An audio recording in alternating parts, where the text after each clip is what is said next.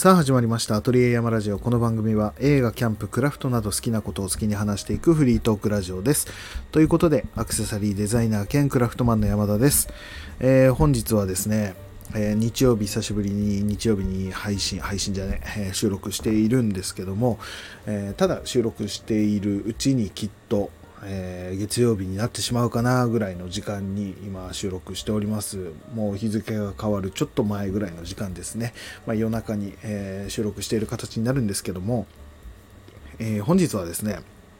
うんといろいろ、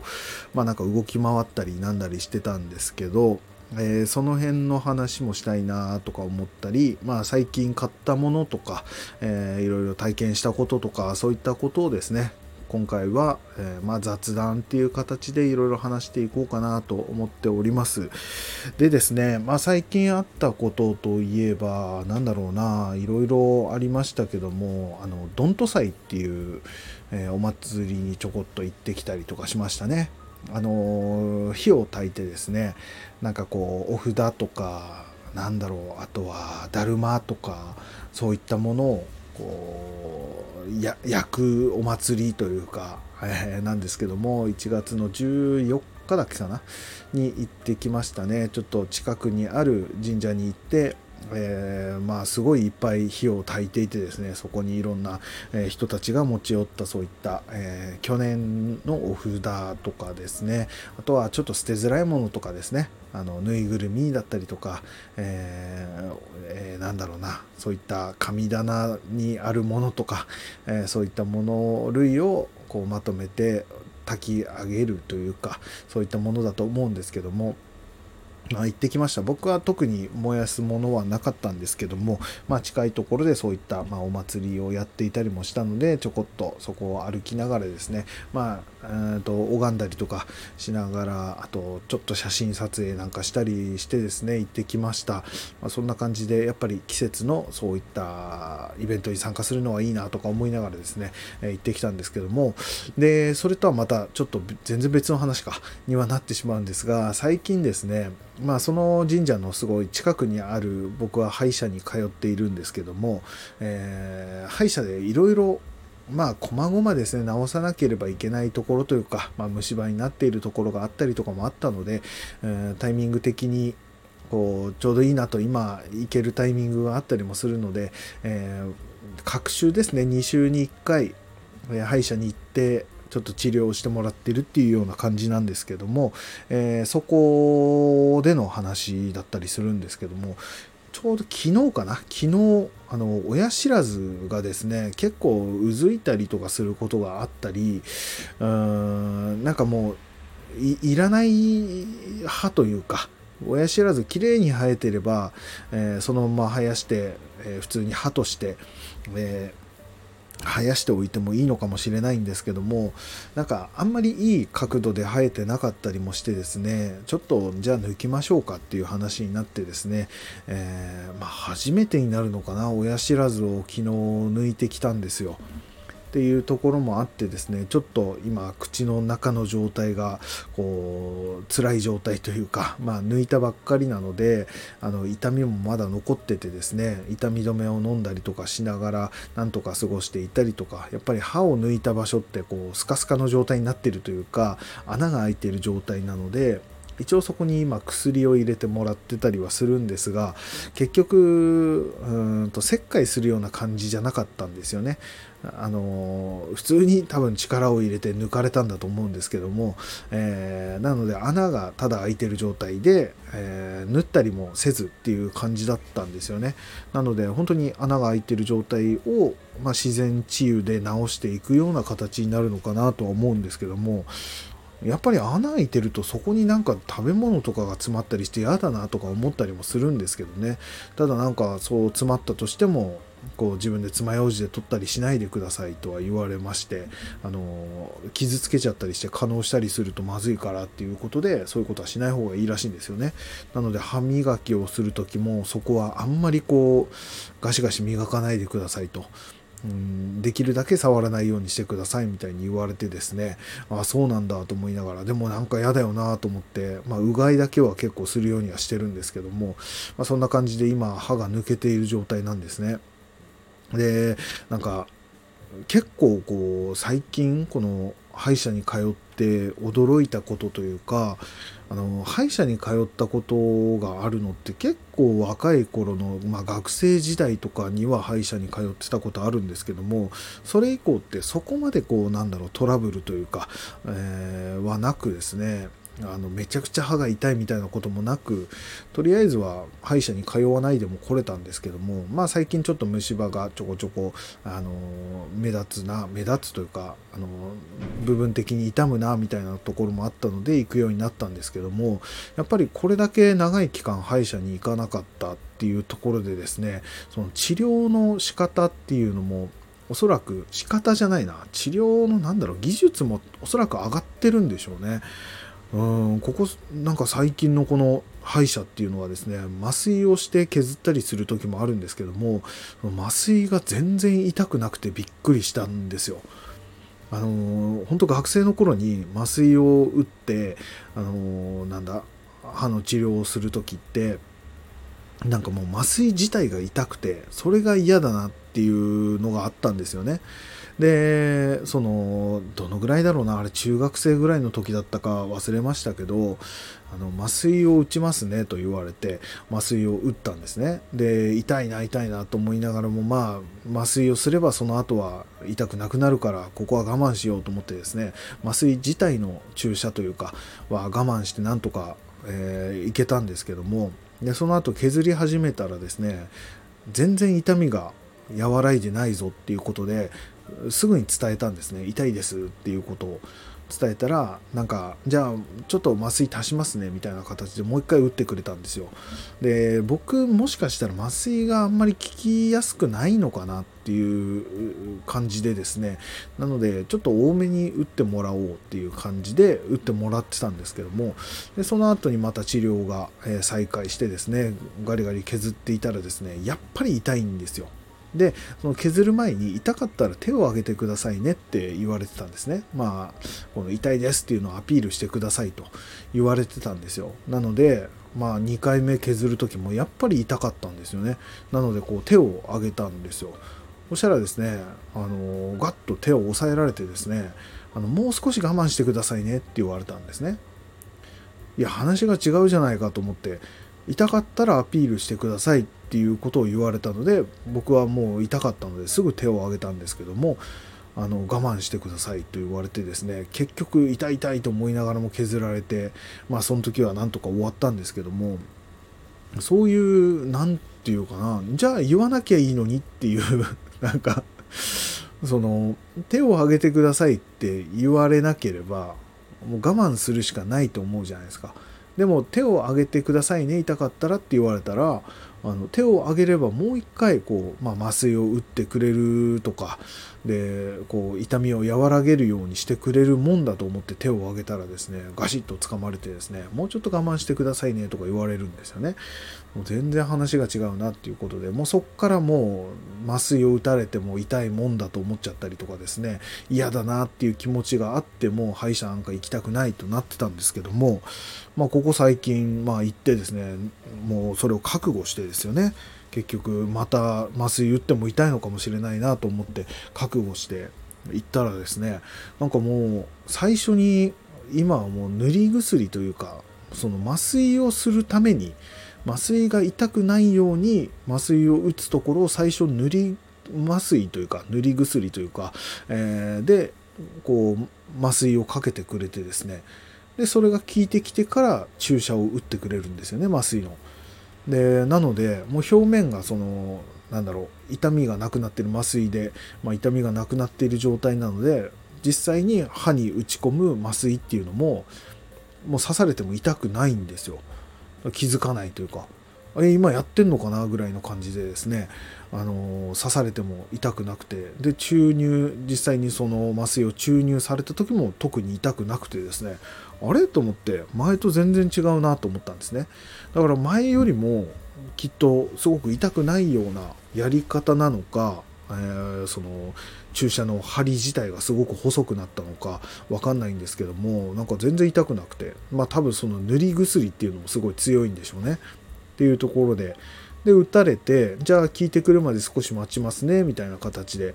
でも前にもやっぱりその効きが悪いっていうのがあったので、えー、これ打たれてもまた痛いんだろうなと思って。で削られたらまた手を挙げても抑えられるのかなぐらいなことを考えてたらですね、えー、先生が戻ってきてですねじゃあ追加のあの麻酔打ちますねみたいな。あの2回に分けてちゃんとこう麻酔を打ってくれるってもともと最初からそういう、え流れで、えやってくれてたんですね、まあ、2回目の麻酔を打たれたんですよ。でそれも全然痛くなくて。っていうところでもう麻酔のまず注射自体は全然痛くなかったんですよ。でああこれは助かるなと思って。でも削った時どのぐらい痛いのかなと思ってたんですけども削った時も全然痛くなかったんですよね。っていうところでまあその時の治療は一切何も痛くなく結構な感じで削られたんですけども痛みもなく、えー、無事に終わったっていう形でですね今の技術はすごいなと思いましたね。うん昔のなんだろうやり方なのかその機械自体が注射器だったりそういったものが変わったのか何なのか分かんないんですけども今の本当歯医者は全然痛くないんだなっていうことでちょっと感動しましたね。うん。なんかやっぱり痛かったりとか嫌だなっていう思いをするからこそなんか歯医者行きたくないなって思ったりするんですけども、えー、今回みたいなその全然痛くない注射をされたりっていう風に。で治療自体も全然痛くなく終わってっていうのがあるとなんか歯医者に行きたくないなっていう気持ちがなくなるというかまあ次来ても痛くないんだったらいいかなと思えるというか、まあ、そのぐらいまでもう何のこう苦がない状態というかそんな感じのまあ、治療をしてもらえてですね本当に技術すごいなって思ってですね、えー、もうありがたい限りではあるんですけどもそんな感じで、えー、通ってるんですね。なので今回も歯を抜く時ですねもう麻酔を結構しっかり打ってもらったんですけどもあの抜くのも全然痛くなかったんですよ。ただまあちょっとやっぱり歯を抜くっていうことなのであの割ったりとかあとは切開したりとかはせずそのまんまちょっと見てはいないのでどうやったのか分かんないんですけども結構力ずくで抜かれた感じだったんですよね。なので、あのそれも結構痛いんだろうなと思いながら受けたんですけども、まあ、痛くなく全部終わってくれてすごいありがたかったんですけどもただですねやっぱ抜く時のなんかミシミシとかメキメキみたいな音はですねやっぱ聞こえてくるんですよね痛みはないんですけどそういう風な、えー、音は聞こえてきてなのでそれはちょっと嫌だったなとは思うんですけども。でも結局結果的にはあの全然痛みもなくですね終わりましてあ良かったなっていうところで、まあ、今その抜いたところが、まあ、炎症を起こすのか何なのか少し痛みはあるんですけどもそれもその痛み止めさえ飲んでいれば全然問題ないっていう状態なのですごく助かりましたね、まあ、そんな感じで最近のまあ、その歯医者っていうのは技術もまあその機材機材じゃない、えー、機械類も多分レベルが上がっていてですね痛みっていうのをすごく和らげてくれてるんだなっていうところですごく感動したっていうお話でしたね。うんなので、まあ、残りの、まあ、歯とかですね前に治療してもらったのもまだあの歯自体はこうなんだ詰めてないというか状態だったりもするのでその辺もきっちりやってですねもうちゃんとした、え状態にしたいなと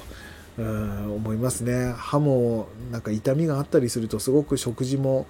ちょっと気持ちが下がったりとかもするのでもう全く痛みのない状態、えー、丈夫な歯の状態でご飯が食べられるっていうのは本当幸せなことなんだなと思いますし今後そうなってまたいければいいなと思って受けている、えー、次第でございます。でですねそのただその歯医者さんの技術すごい良かったんですけどもちょっと気になるところというかそれでいいのかなと思ったところがありまして、まあ、それも一応あのちょこっと話しておこうかなと思うんですけどもあの歯を抜いたんですね。その先ほど言ったように歯を抜いてえー、もう歯自体はなくなった状態穴の開いた状態になったんですけどもで今日はこれで終わりです終わりですみたいな形でですねその看護師の、えー、方が来ましてでいろいろ説明をしてくれたんですよね。抜いた日はこういうことをしないでくださいとかまああんまりあの短いスパンでこうご飯を食べないでください。短いスパンというかあの病、えーその治療をしてもらったすぐ後にはご飯とかは食べないでくださいねと。あの麻酔がかかってるからほっぺたを噛んだりすると大変なのでみたいなことでですねまあそういう説明をいろいろ細かいところまでしてくれたんですけどもその時にですねなんか薬は必要ですかって聞かれたんですね。まあ、だから痛み止めですよね。痛み止めは必要ですかみたいなことを聞かれたんですよ。まあそれはですね、前回、えー、もそういった痛み止めをもらっていてですね、僕は全部を飲み切っていなかったので、なので、まあ余ってる分で大丈夫かっていう意味で、今回、その薬はどうされますかみたいなことを聞いてくれたんですね。まあでも一応僕はその予備というか、でも、まあ、なんかあった時用にですね、ちょっと多めに欲しかったりもするので、えー、あぜひくださいと言ったんですね。そしたらその後にですね、あの、可能止めは必要ですかって聞かれたんですね。で、それに関しては、これ僕が判断するものではないよなって思ったんですよね。その可能するかどうかって、結局僕にはその知識がないので、するかどうかなんかわかんないんですよね。でしないならいらないしするなら欲しいしっていうところだったんですけどもただその看護師の方はですね「あの可能止めいりますか?」って聞かれて むしろそれを指示してもらいたいみたいなところではあったんですけど僕的には。なので、えー、可能止めはやっぱ必要ですか？って聞いたらまああった方がいいかもしれないですねみたいなことを言われたんですね。で、えー、前の前の治療の時に僕は可能止めを1回もらっていてですねそれも全部飲み切ってない状態で次の診察に行ったりもしたので、まあ、まだ多少残ってるから、えー、一応何個かは残ってるんですけどもっていうことを言ったら、えー、あじゃあ大丈夫ですかね？とかって言われてでそのまま、え可能止めをもらわずに、え帰ってはきたんですけども、えー、その説明してくれた時にですね、紙を1枚もらったんですね。で、こういうことをしないでくださいとか、こうしてくださいとかっていう、まあ注意書きというか、歯を抜いた後の注意書きみたいなのをもらったんですけども、後々その注意書き読んでみたらですね、あの必ず薬は飲んでください。特に、あの、可能止めは全部飲み切ってくださいって書いてあったんですね。あれ？と思ってですね、可能止め絶対飲まなきゃダメなんじゃんと思って。であれば、つけてくれるべきじゃないのかなとは思ったんですけども、そこも僕に選択を迫られてですね、いりますかみたいなことを言われてしまったんですけども、まあそういったところはできるだけですね、まあ必ず飲んでくださいみたいなことをその説明書きに書いているのであれば、あの可能止めもつけて欲しかったなっていうところではありましたね。まあ、そんな感じでですね、ちょっとその看護師さんには不安を覚えましたけども、ただ先生はかなり丁寧にやってくれる、えー、治療をしてくれる先生なので、まあ、今後も、えー、そこに通おうかなっていうところではあるんですけどね。まあ、そんな感じで、えー、最近はその歯を抜いたりとか、まあ、歯の治療をやってますっていう お話ですね。完全プライベートの話ですけども、まあ、そんな話をちょっとしてみました。あやっぱり、えー、ロキソニンっていうのはすごい効くんだなっていうのを改めて実感しております、えー、何も飲まないでいるとすごいズキズキしてくるんですけども飲んで30分もすれば全然その痛みはなくなってくれるっていうところで本当にロキソニンはすごいなと、えー、改めて実感している、え形でございます、まあ、そんな感じでまあ歯医者に行ったっていうお話でしたね。あとですね最近買っったものがありましてそれの話をちょっとしようかなと思ってたんですけども最近ですねあのイヤホンまあ、スマホにつなげてですね、えー、音楽を聴いたりとか、まあ、電話をするときにちょっとイヤホンを使って電話をしたりとかっていうことがあるんですけども、そのイヤホンがですね、えー、壊れてしまいまして、前から使ってたやつが、まあ、Bluetooth でつなげるタイプのものですね、が壊れてしまいまして、あの無線のやつですね、えー、線がなくて、もうそのまま Bluetooth でつなげてっていうタイプのものですね、を使ってたんですけども、それがですね、ちょっとこう、落としやすいものだったというか、あの、ケースがついてるんですね。ケースの中に入れると、そのイヤホンを入れると充電されるみたいな形のものなんですけどもそのケースに入れて持ち運んでいた時にじゃあちょっと音楽でも聴こうかなとかラジオでも聴こうかなっていう時にイヤホンをつけるんですけどもそのケースから取り出す時にすごくこうなんだ滑りやすいデザインって言ったらいいのかな。なかなか力が入りづらいというか取る時にそういうデザインのものだったのであの何回か手を滑らせて落としてしまってで、えー、ひびが入っちゃったりとかプラスチックにひび入っちゃってみたいなことがあったりとかですね。やっぱりだんだん音も悪くなっていくというかブチブチいったりするようになってきたのでさすがにこれは良くないなと思って。で普段からそうやって何回も落としてしまうっていうのは、えー、今後もきっと使ってれば落としてしまうだろうしそうするとまあ壊れてしまうのも早いだろうなっていうところもあってやっぱり新しくちょっと使いやすいものを買いたいなと思っていたんですけどもまあなかなか、え何を買おうかってえ悩んでてもですねもういろんな種類が本当にネット上にたくさんあるのでどれを買っていいのかわからないみたいな状態でいろいろ調べはしたもののすぐには買ってなかったんですよね。なので、まあ、1個前のやつが壊れてしまって音がブチブチ言うから、じゃあもっと前に使ってた、あの、有線、有線って言っても、あの、スマホに直接こう差し込むとか、えー、ライトニングケーブルで差し込むとかそういうものではなくてですね一応耳と耳、まあえー、右側左側のこのイヤホン自体が、えー、コードでつながっていてみたいなタイプのものですね。でその途中にリモコンみたいのもついててですねそことその Bluetooth をつなげてえ、聞くっていうようなものなんですけどもそれを前に使ってたのがあの残ってたのでじゃあ今使ってたやつは落として壊しちゃってるからじゃあそっちを久しぶりに使ってみようかなっていう形でオーディオテクニカのやつですね、えー、を使って聞いてたりしたんですけどもやっぱり線があるってなるといろいろやるときにちょっと線が邪魔になっちゃうんですよねだからやっぱり無線のものが欲しいなっていうところもあってですね、今回、えー、また新しいのを買ってみたんです。っていうのがですね、えー、アンカーっていうブランド、メーカーのものですね。まあ、アンカーっていうといろいろ僕使ってるものもあるんですよ。SSD とか、あとは、なんだ、USB の A タイプを C タイプにこう切り替えるコネクタみたいなやつとかもアンカーのやつ使ってるんですけども、まあそういったところでアンカーのものはこう信頼を寄せていたので、えー、今回はそのアンカーで作っているイヤホンですね、Bluetooth でつなげられるイヤホンのサウンドコアっていう、え、シリーズ、シリーズというかそういったもののライフ、え、P2、うん、ミニっていうやつかな。っていうやつを買ったんです。すごくあのお手頃な価格で、まあ、4500円ぐらいで買えるものでですね、結構その Bluetooth イヤホンにしてはなんかお手頃なものなんですよね。しかもアンカーのものでそれっていうのはいいんじゃないかなと思って、いろいろレビューを見たりとか、機能を見たりしてたらなかなか良かったので、そのまま買ってみてですね、今使ってるんですけども、え、なかなかいいですね。4500円って、そのイヤホンにしてはそんな高くないものだと思うんですよ。えー、まあ、激安のほんと1000円以下とかで買えるやつとかもあるので、それと比べたら若干するかとは思うんですけども、でも、まあ結構1万円とか1万何千円とかえー、何でしたっけ？AirPods とかだともう3万円とかなんかそんぐらいしますよね。そういうのに比べたら全然安くお手頃に買えたのでまあいいかなっていうところで買ったんですけどもまあ使ってみたらそこそこのまあ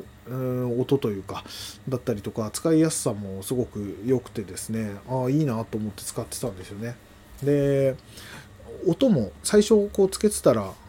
あまあこのぐらいのもんかなと別に悪くはないんですよね。ただなんとなくその前に使ってた、えー、やつ。前に使ってたのがタオトロニクスっていうブランドのやつなんですけども若干タオトロニクスの方が音いいのかなぐらいに思ったんですけどもなんか今回のこのサウンドコアっていうやつはですねアプリとつなげることができるっていうやつだったんですね。うんそのアンカーの、えー、サウンドコアのアプリか。っていうのを、えインストールしてですね、まあ、それとつなげてみ、えー、たらですねいろいろイコライザーっていって音をこう調節するようなものをアプリでできてですねそれを使ってたらですね結構いい感じの音になってきてまあいろんなパターンがあるんですけどもそれを選んでどんな感じに聞こえるかっていうのを試しながらですねやってたらですね結構いい感じに聞こえるようになってきてあこれはいいなと。うん、音もそこそこもう4500円のものとしてはめちゃくちゃいいんじゃないかっていう風な感じでも感じましたし、うん、デザインもシンプルで、まあ、スタイリッシュな感じでいいし、うん、充電も結構持つしっていうところでですね結構なんかいい感じだなと。まあ、おすすめだなと思いながら今使っていましたただ僕結構こうイヤホンつけながら電話をすることが多いんですけども電話に関してはちょっとうん音を聞き取りづらいっていうのを相手方に言われたりとかもしててですね。うんなかなかこう自分が大きい声で話せば結構相手側にも聞こえてくれるのかもしれないんですけどもやっぱり周りの音ですね車が通る音だったりとか、まあ、今日で言うと雨の音とかもそうでしたね、まあ、傘を差しながら歩いてたんですけどもやっぱ強めの雨の時はま傘に当たって結構大きな音がしますよね、まあ、そういう時とかそういった雑音が入る時はですね結構うん自分の喋ってる声が途切れるらしくて相手側からちょっと、えー教えてもらったんですけども結構途切れるっていうのを言われたりとかですね聞き取りづらいっていうのを言われちゃったりするのでマイク機能に関しては大したことはないのかもしれないなって感じはしました。ただ室内でイヤホンつけて話すぐらいだったらその雑音があまりないのでえその感じではすごく聞きやすいっていうのは言われたんですけどね。やっぱり外を歩いてる時とか結構ガヤガヤしてる中でのうーん通話ってなると結構厳しいのかなっていう感じはしました。ただ音楽を聴くにも、あのー、電話する時もこっちに聞こえてくる音質というかあっちに行っている音質はもしかしたら途切れ途切れかもしれないですけども相手側から、えー、聞こえてくる音っていうのは、えーあの全然問題なくすごく綺麗に聞こえていたのでそういった点でもいいのかなと思いましたね。まあ、なんか、えー、手作業をしながら人と電話をしなければいけないみたいな時とかは、えー、全然十分いいんじゃないかなって感じがしましたね。すごい使える感じのものだと思います。ということで最近買ったこのサウンドコアライフ P2 ミニっていうやつですね。これはすごくいいなと値段の割にすごく、えー、おすすめだなということでちょっと話をしてみました。という感じでですね、まあ、なんだかんだ、えー、話してると長くなってしまいますけども、もう一つ最後にお話ししたかったのが、今日はですね、ちょっと仕事をしてきまして、まあ、休みの日だったんですけども、あの手伝ってほしいっていう風な、えー、ことを言われて、その人のお仕事の手伝いをするっていう形でちょっと行ってきたんですね。で、その仕事っていうのがですね、え洋服を作るお仕事なんですね。うん、前もですね、ちょっと、えー、スタイリストさんの手伝いで、えー、洋服を作る時に金属をこう打ち込むというか、えー、そういった作業を手伝いでやったことはあるんですけども、今回はですね、またちょっと、え別の感じというか、本当にその服を作る際の、ちょっと技術的なところとかは僕は全然その服を作ったことはないのでできないんですけどもあのシンプルな作業ですね。あの型紙に合わせて布を切るとか、えー、ちょっとアイロンをかけるとかそういった作業だけではあったんですけどもちょっとお手伝い、え、するようなことになりまして今日行ってきましたけどもなんかすごく楽しかったですね。結局なんかそのものづくりっていうところでは、まあ、僕はアクセサリーをずっと作ってきましたけども、えー、その洋服を作るっていうのも同じで本当黙々とですね、えー同じ作業を続けたりすることもあるんですけどもそういったところ僕は全然苦じゃなくできるようになったのでうん。なんともなくですね楽しくやらせてもらってきました、うん、っていう形でですね最近ちょっと週1か週2ぐらいでそういった仕事をするような、まあ、お手伝いの仕事ではあるんですけども、えー、そういったことを今携わらせていただいてですねなんかすごく、えー、楽しく今日も作業させてもらってきました。なんか僕はずっとその服を作るっていうことなんかしたことがなかったので、えー、ただ漫画とかではあのあれですね7を描いた、え何でしたっけあの漫画家さんが描いた、えパラダイスキスっていうえー、その漫画を読んだりとか、まあアニメで見たのかな、僕は。えー、それで見た時に、それは服を、洋服を作ったりする、えー、人たちのこう物語なんですけども、そういったものの感じとか、あとはロックンロールミシンっていう映画ですね。えそういったもので見た、あのなんだろうな、自分たちで服を作るみたいなこととか、ああいう風なのをちょっとこう体験できたのかなと。うんなんか洋服を作るっていうこうミシンが机の上にあってとかあとは布を切る、えー、そういった台があってみたいなそういった場所で今日作業してきたのでなんかそのパラダイス奇数だったりとかロックンロールミシンとかああいう風ななんかものづくりをする人たち特に洋服作りかをする人たちの感じっていうのを実感できてすごく楽しかったしなんかもうやる前から結構ワクワクしてたっていう形でですねすごくいい仕事をさせてもらってきました。うんおそらくまた来週とかも行くとは思うんですけども、えー、すごく楽しかったですね。なんか布を切ったりとか布の扱い方ってやっぱりうんなんか簡単そうに思ってましたけども全然やっぱりカットするだけでもカッターで切るだけでも結構伸びちゃったりとかそういうこともあるのですごい難しかったんですけども、まあ、なんだかんだやっていくうちにだんだん慣れてきてすごく楽しくなってきてっていう感じでですね。なんか初めてのことではあったんですけども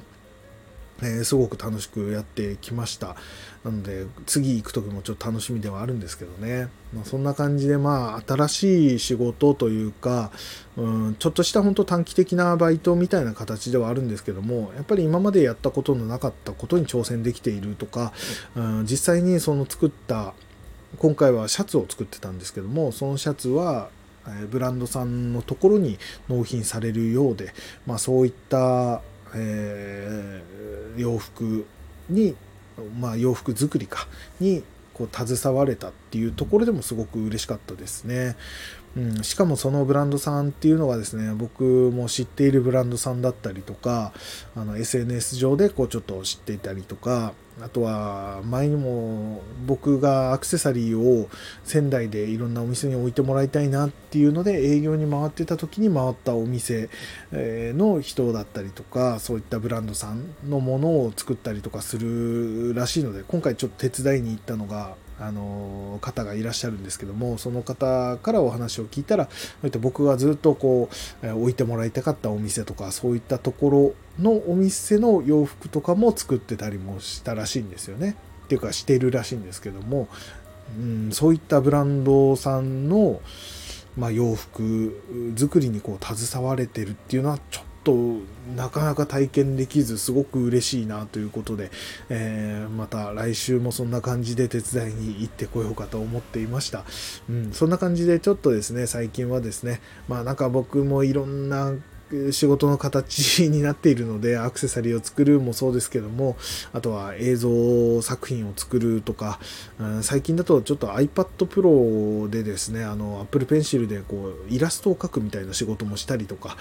うん、あとはレンタカー屋さんで働いたりとか、なんかほんといろんなことを やっていて、本当何屋さんなのかわかんないんですけども、まあ、何にしてもですね、こう新しいことにチャレンジができるとか挑戦して、新しいものづくりができるとか、そういったことを経験できているのはすごくありがたいことだなと、え思ってですね、今もやっております。まあ、そんな感じで今後ですね、またそれ続けていく上でなんか面白いこととかですね、えー、ここでお話できそうなこととか、なんか情報的なものとかがなんかあればですね、また話していきたいと思います。まあそんな感じですごく